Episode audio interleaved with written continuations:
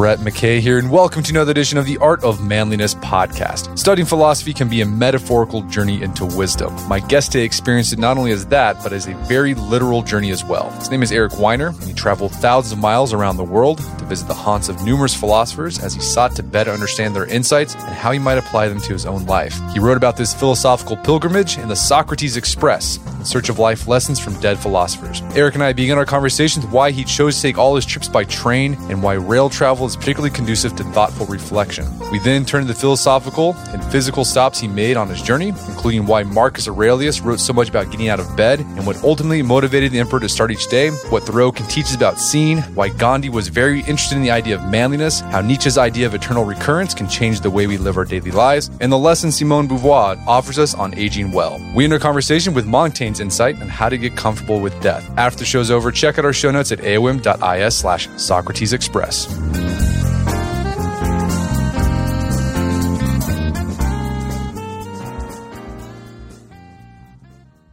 All right, Eric Weiner, welcome back to the show.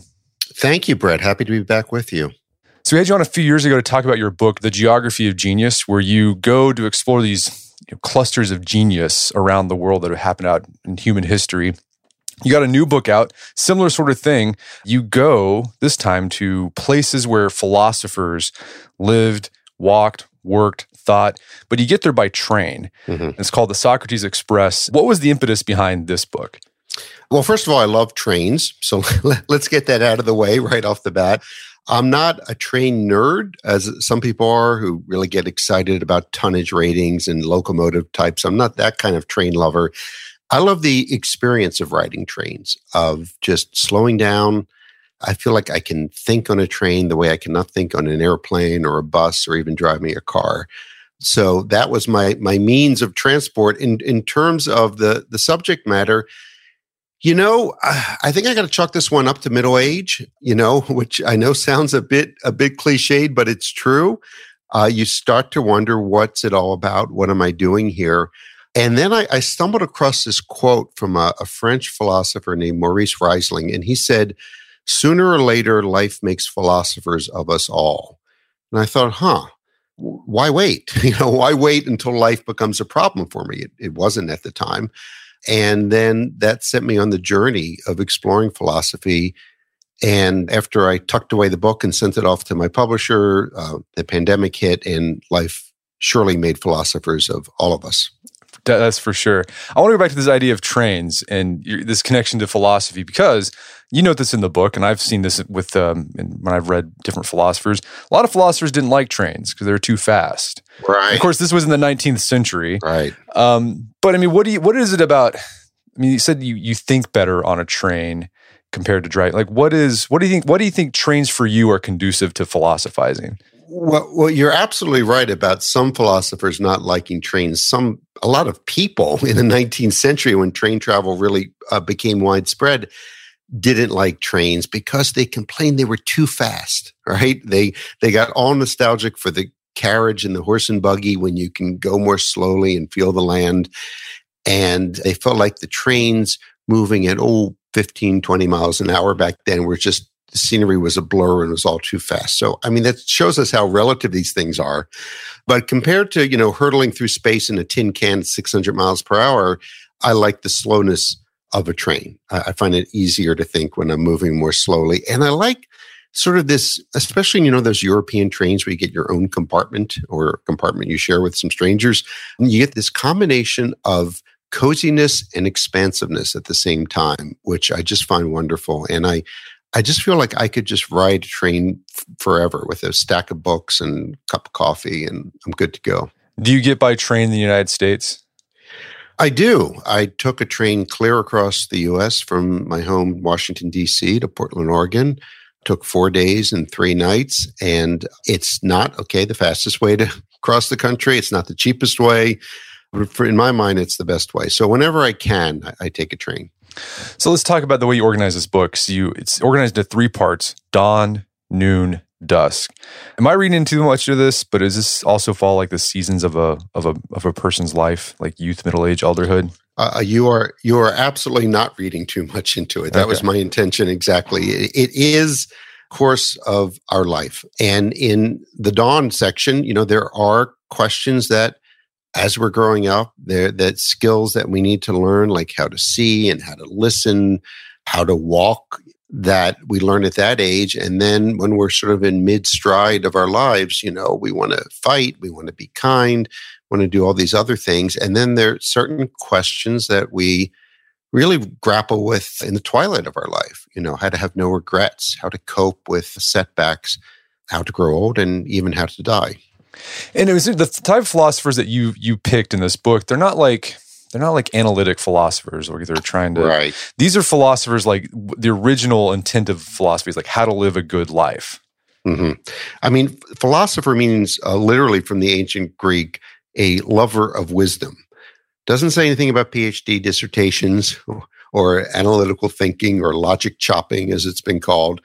Lovers of wisdom. And i i love that because i think that's what we should all aspire to, to be lovers of wisdom. You know, I'm holding a device in my hand right now uh, called an iPhone that contains, you know, pretty much all of human knowledge and just so much information, but not really any wisdom. And, and there is a difference. You know, we tend to conflate them, you know, data, information, knowledge, wisdom. You know, information is readily accessible these days, as I said, with the swipe of our finger. But wisdom is something else. You know, wisdom is is of a different kind, and that's what these philosophers were interested in.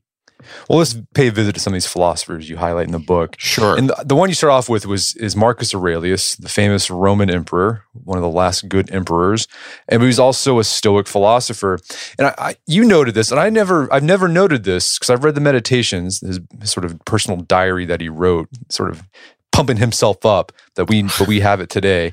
Right. But I didn't know. But you notice this is that he always talked about getting out of bed. He talks a lot about getting out of bed. Yeah. yeah what do you think is going on there? Well, I think just because you're a Roman emperor doesn't mean it's easy to get out of bed. You know, I mean, and I found this very relatable. I thought, you know, here's this guy who is, as you say, one of the last good Roman emperors. You know, controlled like you know two fifths of the world population. Yet he had trouble falling asleep at night and trouble getting out of bed in the morning. And he would sort of wrestle with it on the pages of meditations. You know, should I get up? I'm lazy. You're good for nothing. Why should I get up? And it just seemed very modern to me and very relatable, as I said. It, it's my story too. I have trouble getting out of bed in the morning. And, you know, the, the French philosopher Albert Camus said that the only truly serious philosophical question is whether you should commit suicide or not. And that's okay. We can talk about that later. But I thought, well, yeah, once you've answered that one and you decide not to commit suicide, you still have to get out of bed. And that's the one that Marcus wrestles with. And what I find interesting is how he ultimately answers it, which is not, you know, I'm going to go achieve something and make my name in the history books. It was the sense of duty, the sense of other people, that I should get out of bed for others because people in this empire are counting on me. And, and, you know if you're at home with the wife and kids and and sometimes or a dog you know this is what gets you out of bed. The dog needs to be fed. Kid needs kids need to be driven to school. And marcus had a similar revelation. And you also use this question of should i get out of bed in the morning to explore the idea of is and ought? Can you talk a little bit about that? Yeah, so this was an idea from a Scottish philosopher named David Hume. And he thought that, you know, we can't jump from an is to an ought. In other words, we can't jump from a factual observation, empirical observation, to an ethical imperative. So, with the case of getting out of bed, you would say, well, it is a good idea to get out of bed because, you know, you get exercise and your earning potential increases. Therefore, you ought to get out of bed. He thought that was a mistake. And this is why it's sometimes known as Hume's guillotine, because he severs the is from the ought. So, you know, oftentimes we just will make observations about something in the world, anything, you know, that red wine is good for you or red wine is bad for you. Therefore, you ought to drink it or you ought not to drink it. And he thought he thought that was a mistake. You can't jump from the is to the ought. And, and Marcus Aurelius, I mean, he kind of solved that problem. It's like, well, I'm not going to say getting out of bed is good or bad. It's just like I just got to get out of bed because I have to. Like it's a duty. That's it. Yeah, it was a sense of duty to others. And even though, as you know, you've read meditation, so you know it can be a, a lot of navel gazing going on there, definitely, because you know, it was his diary. So we were, we were, actually eavesdropping on him. He didn't mean to publish it. But in addition to the navel gazing, is this sense of duty, you know, which was a, a Stoic thing and a Roman thing. But he got out of his own head, realizing there were others counting on him. And this duty really wasn't just as, oh, I'm a Roman emperor, I have to get out of bed and, and help people. It was his duty as a human being, you know, and this is where his stoicism is becomes readily apparent. His duty as a human being to to help others, because the Stoics see us all as connected. You know, if you smash your thumb with a hammer, you help the thumb because it's connected to the rest of the hand and the rest to you. And that's how he thought and it's a Stoic idea, really. That's how we should relate to others, not as separate entities from us, but as extensions of us. So we can't talk about philosophy without talking about Socrates. Sort of like we consider him the father of philosophy. And what's interesting about Socrates is that he didn't have a Socratic doctrine, right? If you read it, even if you, if you read his dialogues, you know, he has he starts off asking these questions like, "What is justice?" And then you spend pages and pages, right? And at the end, you're like, "I, I still don't know what justice is, or even what Socrates." But but yeah. Socrates instead he proposed like a way of engaging with the with the world. And so, how would you describe yeah. this Socratic engagement? Yeah, it is. It's not a body of knowledge, as you say. Um, you you can't really read what Socrates thought. All you can do is experience and observe his his method and it is, as you say, engagement. It is a way of just engaging in conversation. I mean, I know that doesn't sound highfalutin and, and Nobel Prize worthy, but that's what Socrates did. You know, one, one contemporary philosopher says he engaged in enlightened kibitzing, which is a great term, which is, I think is what he did. He would buttonhole people in Athens, you know, a general, for instance, some fancy general, and ask him what courage is. And it soon became readily apparent that the general didn't really know. How could a general in an army not know what courage is? How can an artist not know what beauty is? And so he would challenge people, but he did it in this sneaky way, in that he would just sort of start to engage them in conversation and ask questions and every question was followed by another it's sort of like the you know the five year old who eh, always says why you know can we have ice cream now no why because it's 10 a.m why can't we have ice cream at 10 a.m.? Because we don't. Why? And it drives us nuts. And it drives us nuts just as Socrates drove people in ancient Athens nuts, not because the questions are silly, but because we can't really answer them fully. Right. Yeah. Like the, you call these like ultimate questions, and we tend to avoid those because we don't have any good answers for them. Or we tend not to really sit with questions. You know, we see a question as kind of an inconvenience, a, a little shortcut on the way to an answer right? Questions must lead to answers. And Socrates basically said, Whoa, you know, let's not let's hold on here a second. Let's experience this question fully and see where it takes us. And we're so results oriented these days, as they were back then, to be honest, that we we always want to get to the answer. And Socrates thought you can't get there unless you really sit with the question, experience it, and that means questioning your assumptions. What do you mean by courage? What do you mean by justice? You know, we just jump ahead to, okay, we need to increase earning potential for people. Well, why?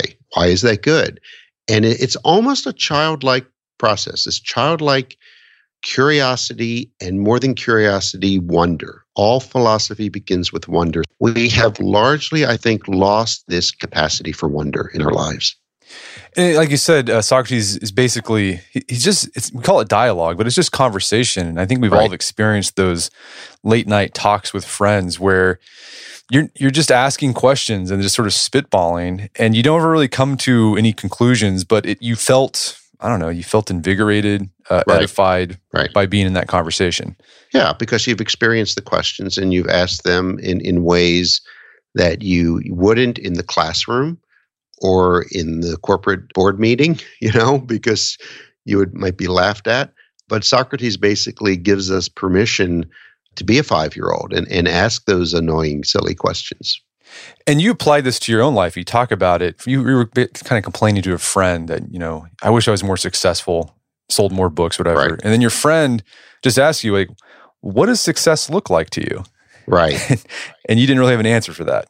No, I didn't. And it's kind of floored me, you know, that I had just always assumed that I needed to be more successful. However successful I was, I needed more.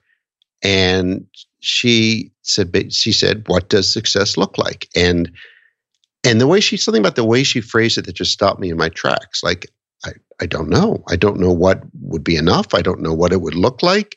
Maybe it looks entirely differently from from from what I thought. And you know, a really good question is met not with an answer, but with silence. You know, you know you've asked a good question when the person on the other end is is quiet that means that you've shaken them out of their stupor, as Socrates did, and they're starting to see things a little bit differently. Not 90 degrees, maybe 10 or 20 degrees, but sometimes that's all it takes. Did you ever, have you gotten any closer to answer to what does success look like to you? Uh, no, I'm still working on that, but I'm wide open to the possibility that it's not what I think it is. And whenever I find myself, you know, thinking, well, I, I need need to be on, you know, need to be on the Colbert show. I need, you know, I need this, I need that. And I stop and and my friend's question comes back to me, what does success look like? And it's helpful. But the problem with these these great questions is you have to keep asking them over and over again. One once is is not enough. No, that's a good advice. I, have had that moment where you're you're doing something. Finally, you just stop. And you're like, "Why am I doing this?" Right. And then you, you just like, maybe I don't need to be doing this. Exactly. And that, that's helpful. All right. So the next place you go is you visit Rousseau's, Jean Jacques Rousseau's old tramping grounds. And I, tra- I say tramping because this guy apparently was a walker. What'd you take away from visiting where Rousseau walked? Well, he he was a walker. He was a nomad. He was sort of this sort of rootless soul. You know, we're talking back in the 18th century when it really wasn't so easy to be to be a, a, rootless soul. But he bopped all over Europe, often kicked out of places, and his favorite way to get around this is pre railroad time was uh, was by walking, and he would walk sometimes twenty miles a day. He walked some two three hundred miles once in the course of two weeks, and he would go off on these walks, usually in the countryside. And he'd carry a pack of playing cards with him, and he would jot down ideas and thoughts that came to him when he walked. And he he said that he he his mind only works when his legs are active. And I thought there was great truth to that. And like lots of other philosophers were walkers. Like Socrates in his dialogues, typically he goes on walks with people when he's engaging with them. Nietzsche was a walker as well. Yeah, he's he's Socrates is walking around the agora, the marketplace of ancient Athens. Nietzsche is hiking in the Swiss Alps. Immanuel Kant, who is very rigorous and disciplined, would go on these constitutions constitutionals at 12:45 p.m. exactly every day. So they all had different styles, but they all walked. And I think you know there is it's not a coincidence. Maybe you've experienced this yourself when you're you're stuck on a problem or you're looking for some answer and you can't think of it and you're sitting at your laptop and you're like, F it, I'm just gonna go for a walk. And you go for a walk maybe for 10 minutes, maybe for an hour, maybe for two hours, but something happens during that walk where the idea comes to you and you become unstuck. Psychologists call this defocused attention, right? So we have defocused our attention. We're no longer staring at the problem, but we've defocused it and, and moved it back to our subconscious. Uh, but then by walking, you know, we're still engaging the brain. You know, you're not just vegging out when you're walking. You have to think about, you know, not tripping and watch where you're going. So you have just enough of that part of the brain engaged, but the rest of it's freed up. I mean, what was your takeaway from Rousseau? Like walk more? I mean, what was He was a philosopher of the heart. He was a he was a romantic, one of the first really.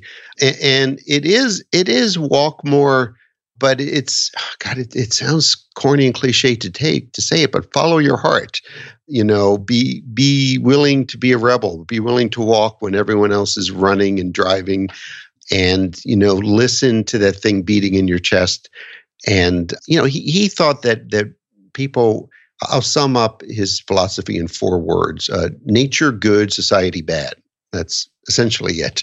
And what's more natural than walking, right? So he thought basically that we are born naturally good people, and it's only society that corrupts us. So you know, th- there there is something to be said of that. There's a reason we like to go for walks in the woods.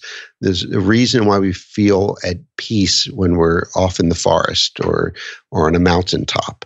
And um, that's certainly one of the lessons of, of Rousseau. And I guess this is why you included in that that dawn section, like for the youth of our life, right? You need to uh, every young person needs to figure out what they really want. Are they doing something because your parents told them so to do it, teachers told them to do it, or are they really following what's inside of them? Right. And children just do this naturally, right? They they tend to just follow their instincts and and emotions move through them quickly. You've maybe you've seen like a four year old or three year old, they'll they'll be so angry, you know, and they're just crying and then a minute later they're okay, it's gone and they're happy, you know. And and Rousseau, who thought a lot about education, actually would say that they that's because they have not yet been corrupted by society and they let their emotions flow through them unencumbered. They don't get stuck with guilt and remorse and all these other adult emotions. So, yeah, there was something very childlike about Rousseau, and that's another reason I included him in the Dawn section.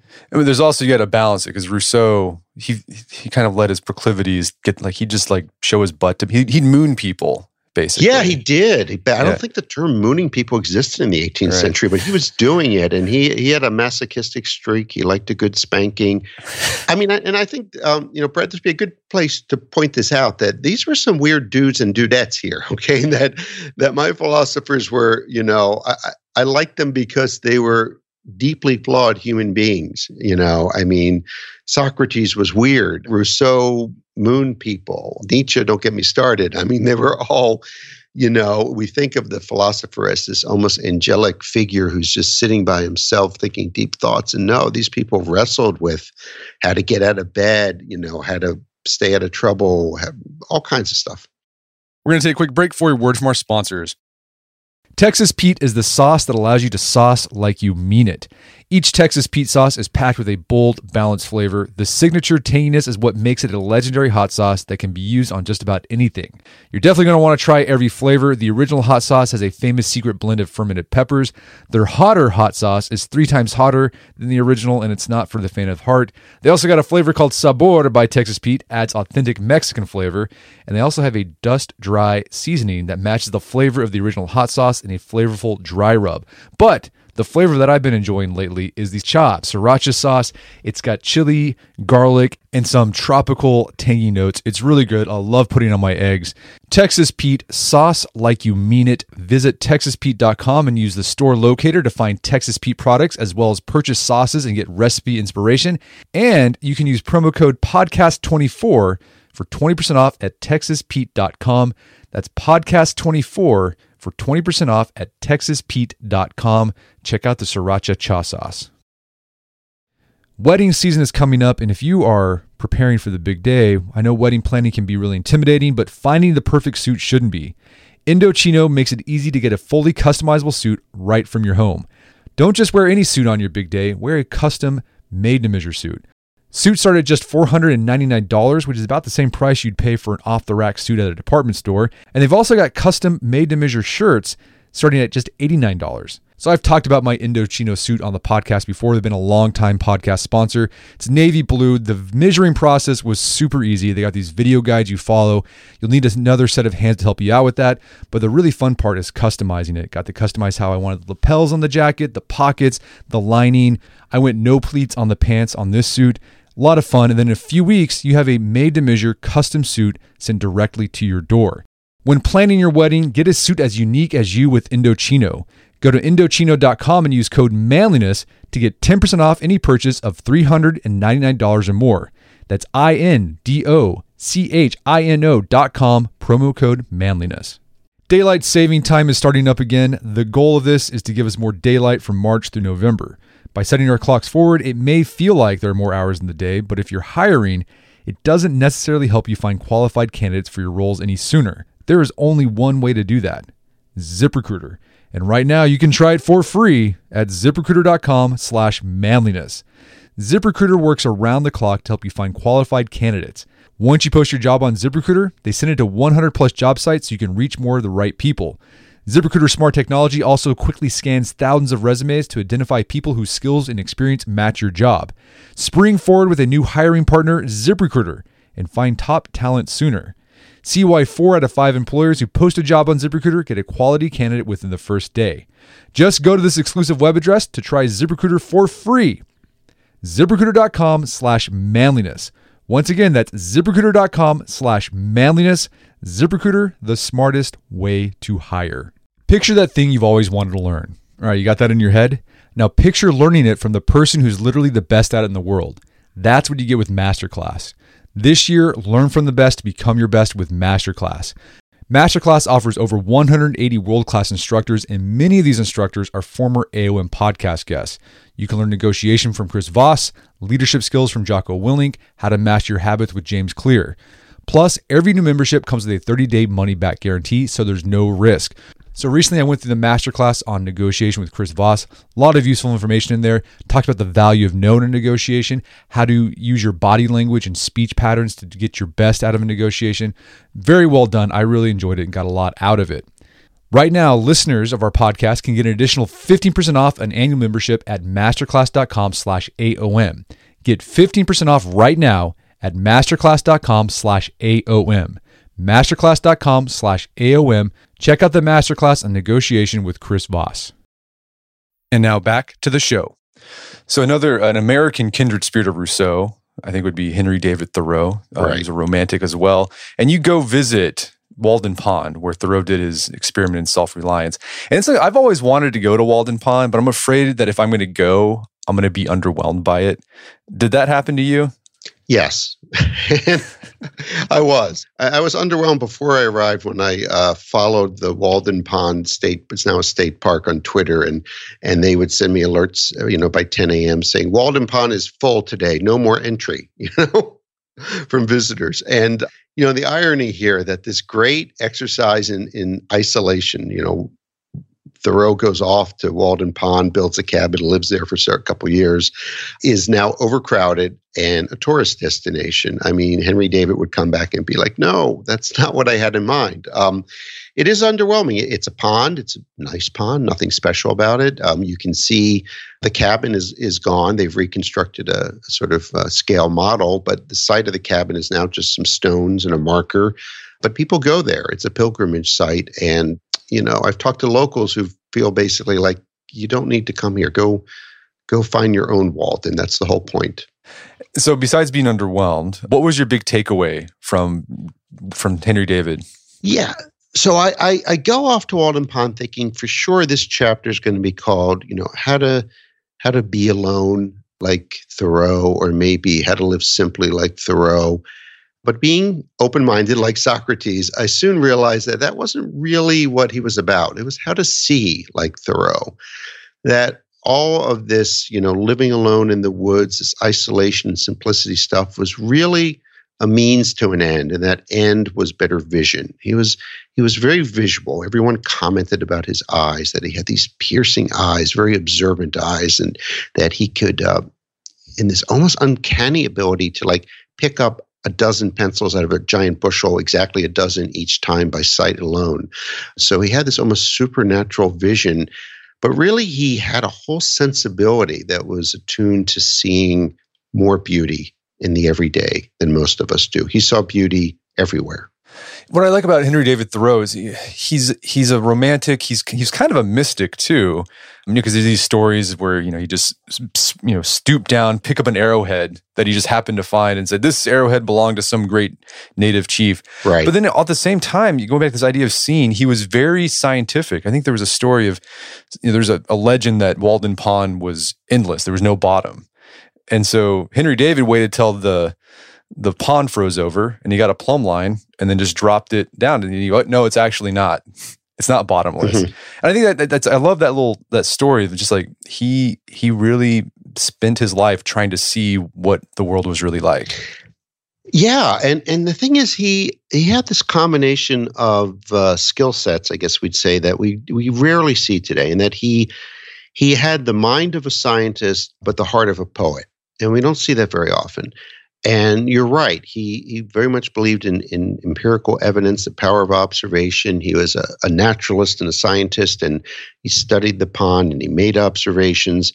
But he was not interested in, in what is known as the view from nowhere, which is the scientist's view. You know, this idea of objectivity that we're not we're observing the rainbow, we're not, you know, appreciating it necessarily, that somehow seeing the beauty of a rainbow is not a scientific act, but observing the and measuring the color hues is. Thoreau thought that was a mistake. He, he thought that we're, we're always seeing th- things subjectively, even when we're being scientific about it, that we're, you know, we're part of the experiment. And so he never separated that, that his mind from his heart, essentially. So, related to seeing is the idea of paying attention. And you highlight a philosopher that thought a lot about paying attention. A lot of people don't know about her either. Her name is Simone Weil. For those who aren't familiar with Weil, can you tell us about her and her philosophy? Okay, also a strange person. And I say that in the best sense of the word. She grew up in France, the early 20th century, or born in 1909, I believe. And she, born to a very intellectual, very Jewish but secular family and she studied like the Dickens when she was young. I mean, she was reading the classics like by age eight, and and the, you know that sort of genius level.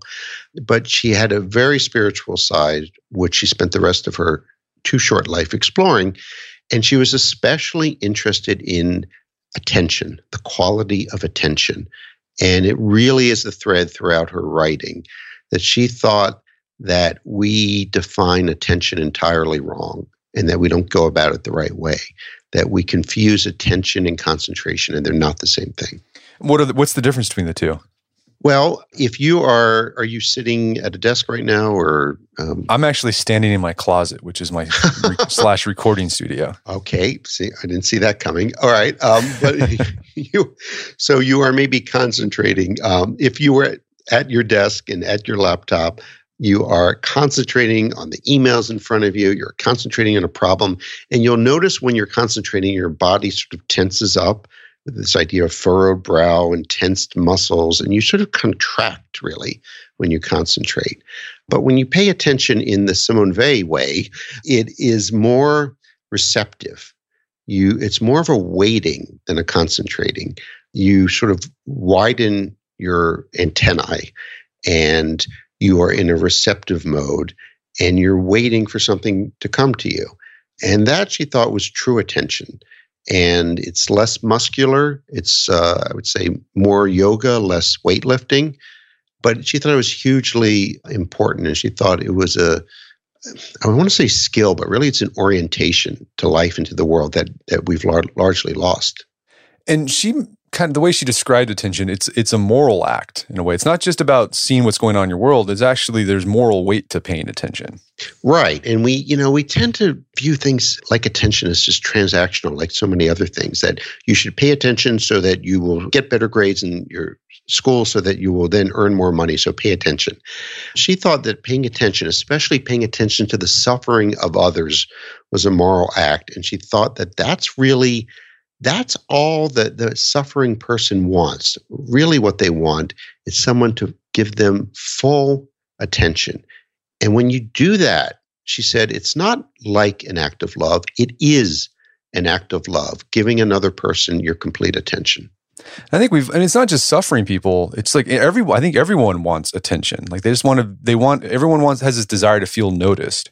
Right. And, you know, these days, we've really fractured our attention, you know, more than ever. And, you know, I'm constantly getting into, uh, I guess, fights, we would say, with my with my wife when she picks up her phone when we're in mid conversation. And it really pisses me off. Like, why are you checking your phone? You're supposed to be talking to me. And it's not that you know the two seconds that it takes her to check her email or whatever it is she has a real job um, it's that she's cheated me of her complete attention, right? And, and children know this. They can detect counterfeit attention a mile away. Now, that chapter made me think about how I pay attention to my kids. And sort of it convicted me. It's like, ah, I probably could do a better job at that. Right, um, but you probably should not think of it as a job. yeah, I know. Well, that's I'm a modern instrumentalist. Then it, then it becomes, in, you know, this sort of uh, concentration thing. I have to do this, and yeah, where we are never fully paying attention to something, anything. We're always divided. We're never fully committed. And where she Simone Weil saw attention as actually more of a passive mode.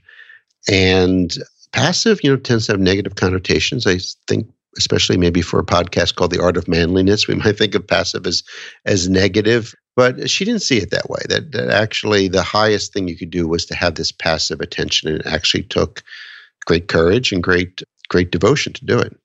So another philosopher you talk about, you go to India, and I, I, like this story because I I've I've heard stories about the crazy trains train system in India.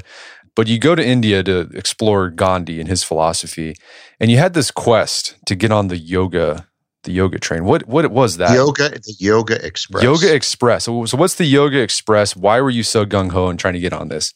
Oh, come on. It's called the Yoga Express. You've got to. I don't do actual yoga, right? I don't bend that way, but I wanted to ride the Yoga Express because I thought that would be cool. And it was going to where I wanted to go, which was um, the site of Gandhi's first uh, ashram in India, the city of Ahmedabad in the state of Gujarat. And, in, you know, many hundreds of miles from where I was at the moment in New Delhi. And I'm like, I have to get on the Yoga Express. And I uh, contorted myself in all kinds of positions to get on the Yoga Express. But, well, I won't spoil it, but it, it proved to be uh, more difficult than you would think to get a reservation on the Yoga Express. And how, how was that experience related to, or maybe, was there a relation to Gandhi's philosophy at all? Yes, there is. Because if you've ever dealt with an Indian bureaucracy, could be the train system, could be anything really. Um, you know that there's a strong impulse toward violence because it is so difficult to get anything done in that country. And they seem to just throw up obstacles every way. And it's a test of patience and a test of resolve. And Gandhi was a big train rider. He loved the train. He took the train all over India and he complained a lot about he he wrote in third class, but he complained a lot just about the service and, and about Indian railway railways, and he was infuriated, but never got violent. But it, it's sort of a test of how do you get what you want, a ticket on the Yoga Express. You can't just be passive but how do you get it without resorting to violence? Well, let's talk about Gandhi's philosophy. He has this idea of soul force, and he had this idea it's it's nonviolent, but it's also it's not passive. Like it's it's an aggressive it, type of nonviolence. It's what uh, uh, John Lewis was was talking about when he talked about good trouble, necessary trouble. That's pure Gandhi, and, and Lewis studied Gandhi and traveled to India, as did Martin Luther King Jr. I mean, it is getting in your opponent's face but getting in their face nonviolently. It's not passive. Gandhi disliked the term passive resistance. He thought there was nothing more active than his form of nonviolent resistance, but it involves confronting your opponent. I won't say enemy because he didn't believe in enemies, he believed in opponents, confronting your opponent, but doing it nonviolently. And when Gandhi talked about this idea of I'll call it aggressive nonviolence. He he spoke of it in terms of manliness. Like he used that word. Like this is he was obsessed yeah. with manliness. The, the more I, I, have studied Gandhi for a long time, I've sort of a, a weird Gandhi thing. I, have long admired him, and as I read him, I, I discovered that the word manliness just appears a lot. And you're right. A lot. Most people don't think of Gandhi as a manly man. He was skinny, but you know, wiry and muscular and he was assertive and he wrote a lot about the need for manliness. He felt that the, the British who were occupying India had emasculated India, and it was his job to remasculate, if that's a word, India, but in a new way, in this nonviolent way. And he, as much as he hated violence, he wrote that the only thing he hated more than violence was cowardice. And he actually said, better to resort to violence than to be a coward. And I guess for in Gandhi's worldview, like conflict is not bad because conflict is what allows problems to be brings to the forefront. Like you right. finally can see that there's a problem there. And then from there you can actually find a solution to the problem. Exactly. I mean, maybe you know couples who over the years say, We never fight, we never fight. And then when they announce their divorce, you're not really surprised. I mean, you are and you aren't, because fighting can be healthy. And, you know, Gandhi thought basically even if you're not fighting, there's kind of veiled violence going on beneath the surface. And that needs to be brought to the surface and dealt with nonviolently. But yes, that, that was what he thought. All right, let's talk about Nietzsche. You go to the Alps because Nietzsche had to go there because he was a sickly guy. This is one of, the, one of the things about Nietzsche. Like, you know, he wrote this very manly, muscular prose about living dangerously, but he was a sickly, I don't know, like nerd, basically. He was. Um, he, had to go, he had to go to the Alps to recuperate. And you go on this hike that Nietzsche went on to where you got this idea of eternal recurrence. For those who aren't familiar with eternal recurrence, can you walk us through it? Okay. So here's the idea. It's a thought experiment, really. One, one, one day you're visited by, um, or say you get an email. They didn't have email in Nietzsche's day, but you, you get an email saying, here's the secret to the universe. Your life repeats itself exactly forever and ever. Everything in Brett's life that's happened up to this point will repeat itself including a conversation with me saying everything in Brett's life up to this point will repeat itself. That'll repeat also. And it will do this forever and ever for all eternity. And then Nietzsche's question is how do you respond to this email? do you say the recipient is just, oh, thank you for telling me this? This is great news. Or do you see it as a curse? This is like, you know, worse than a Nigerian telemarketing scam or whatever. This is just terrible. You know, this is this is terrible news. And he thought how we answered that question determined our outlook on life and our degree of happiness, really. And so the so the idea is is make is the idea of eternal recurrence is to make you live each day like, well, if I have to repeat this for the rest of my life, what yeah, what, I, what is what, what is worthy of eternity? And I should say briefly that he he tried to sketch it out mathematically and he did a bunch of research which he never actually published looking into you know the idea that you know like if you take two people playing chess maybe eventually they'll repeat every game exactly. So there is, there is some scientific basis for it but it's essentially a thought experiment and it, it forces you to ask the question what is worthy of eternity? And if you're not living the life you want to live not only this time around but forever and ever maybe you should make a change but then also it helps you, I mean, it kind of forces you to confront like, what do you do with the suffering? Because Nietzsche would say, well, you just got to learn to love it or else you'll just be miserable.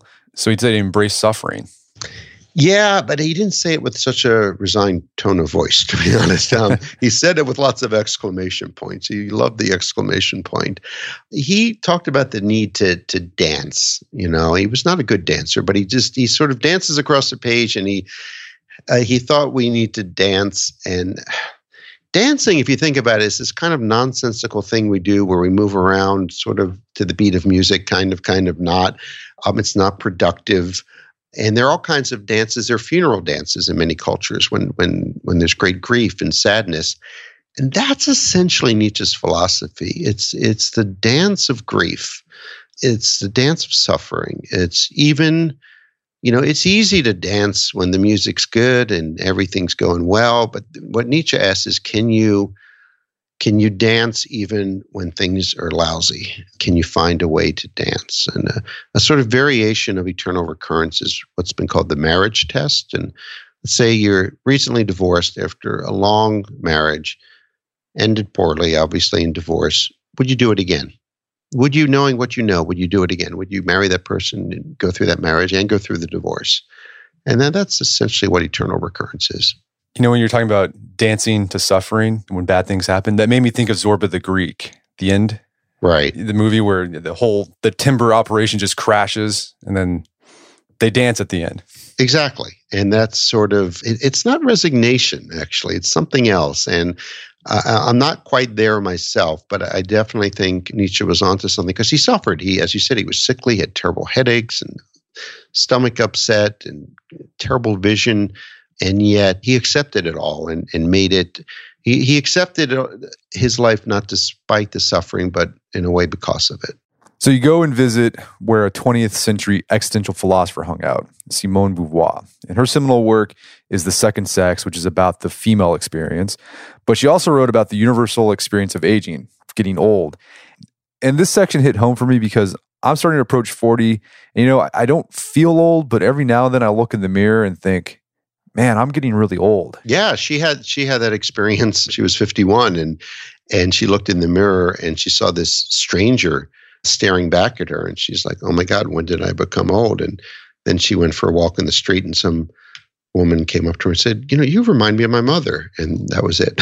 you know, so that's when she had her. I call it the collision with old age. That we don't we don't brush up against old age or sideswipe it. We collide head on with it. And like, how did she manage it? What did she suggest we do to deal with that?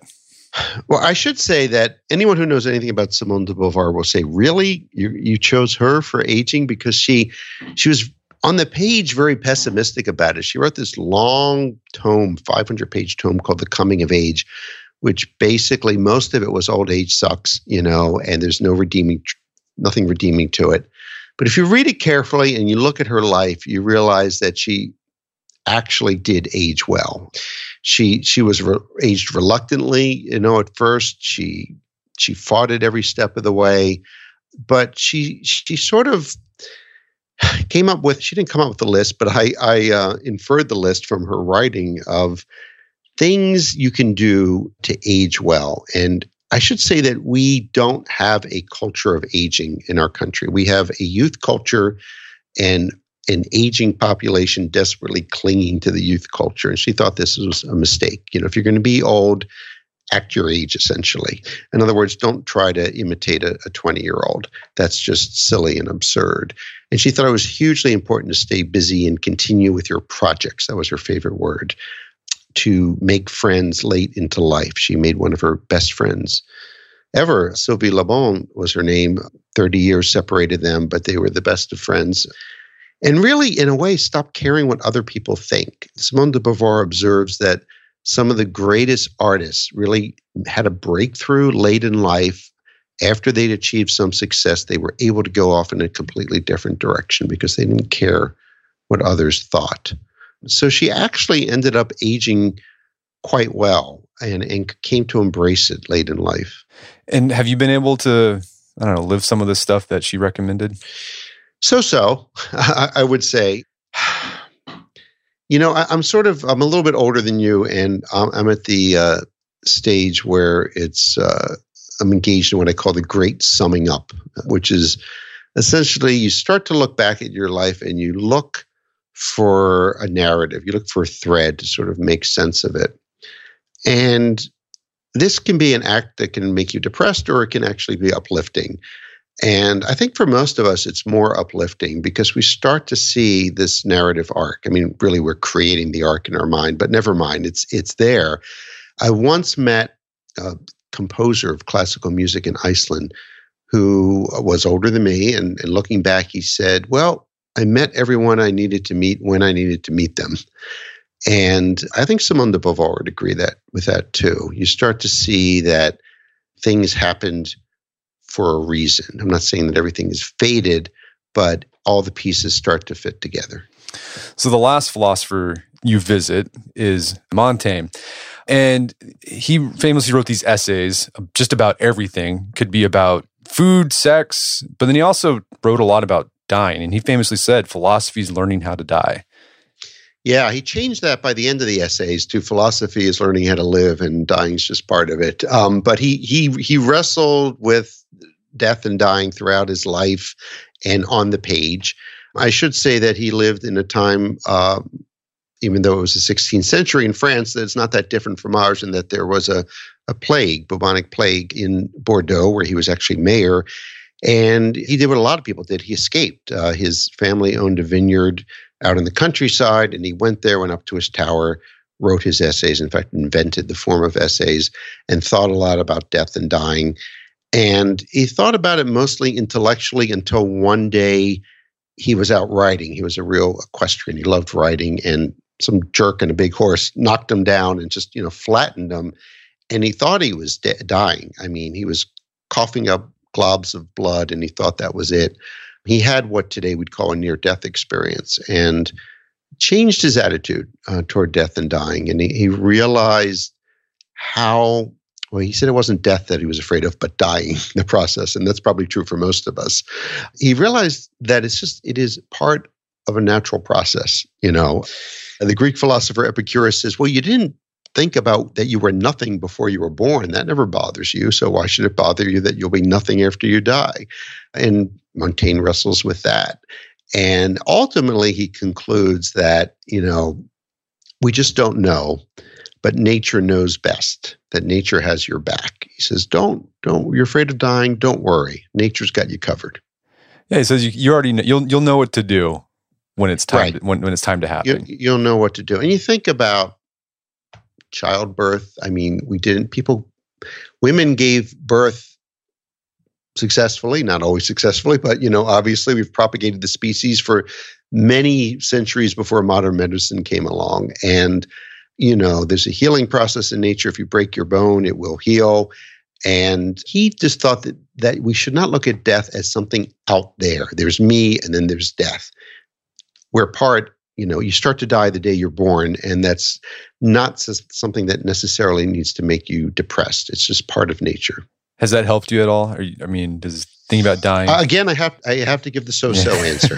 Um, you know, uh, a, a lot of this is is easier in theory than in practice. But I, I liked Montaigne. I liked how he, you know, he was sort of like me in that he he took a little bit from here and there. He read all the philosophers and ultimately his saying was what do i know you know he had that sort of questioning what he really knew and he was just very relatable um, i thought and yeah, I mean, I keep going back to what he wrote about death and dying, and you know, it still freaks me out. I, I, the idea of nothingness. I have to be honest, but I, I do find not just comfort in his words, but wisdom. And for those who want to dabble in philosophy, Montaigne's a lot. It's a fun read. I, I would consider like he was like the first blogger because he just just write about whatever. There you go. He wrote. He wrote. He wrote about thumbs. He wrote about cannibals. He wrote about his penis. He wrote about food, and then he wrote about death and dying and religion and all these serious topics too. And they were very personal. And they, as you read them, they become increasingly personal, and you find that he's hitting his stride. Well, Eric, where can people go to learn more about the book and your work? Well, I have a website, ericweinerbooks.com, Weiner, W E I N E R, all one word, or on Twitter, Eric underscore Weiner, again, W E I N E R. Well, Eric, this has been a great conversation. Thanks for your time. It's been a pleasure. Thank you, Brett. I really enjoyed it. My guest today was Eric Weiner. He's the author of the book Socrates Express. It's available on Amazon.com and bookstores everywhere. You can find out more information about his book and his work at his website, ericweinerbooks.com. Also, check out our show notes at aom.is slash Socrates Express, where you can find links to resources where we delve deeper into this topic.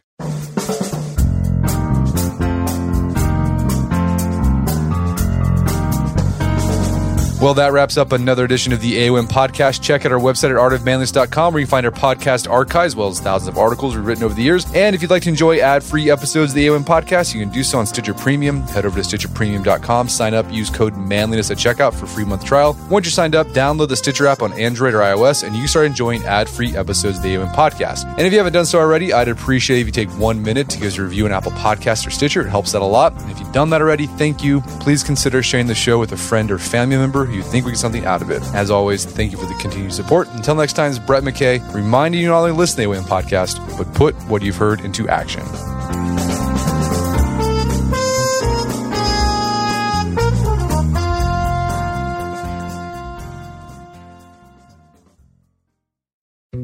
Dietz and Watson's been making meats and cheeses the right way since forever. What's that mean? It means never cutting corners, ever. It means cooking, not processing. It means our Virginia brand ham that's cooked to perfection, then twice baked to layer the flavors. It takes more time, but you can taste the difference.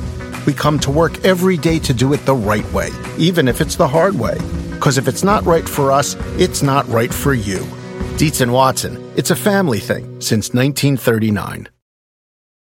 Want the same expert advice you get from the pros in the store while shopping online at discounttire.com? Meet Treadwell, your personal online tire guide that matches you with the perfect tire for your vehicle. Get your best match in one minute or less with Treadwell by Discount Tire.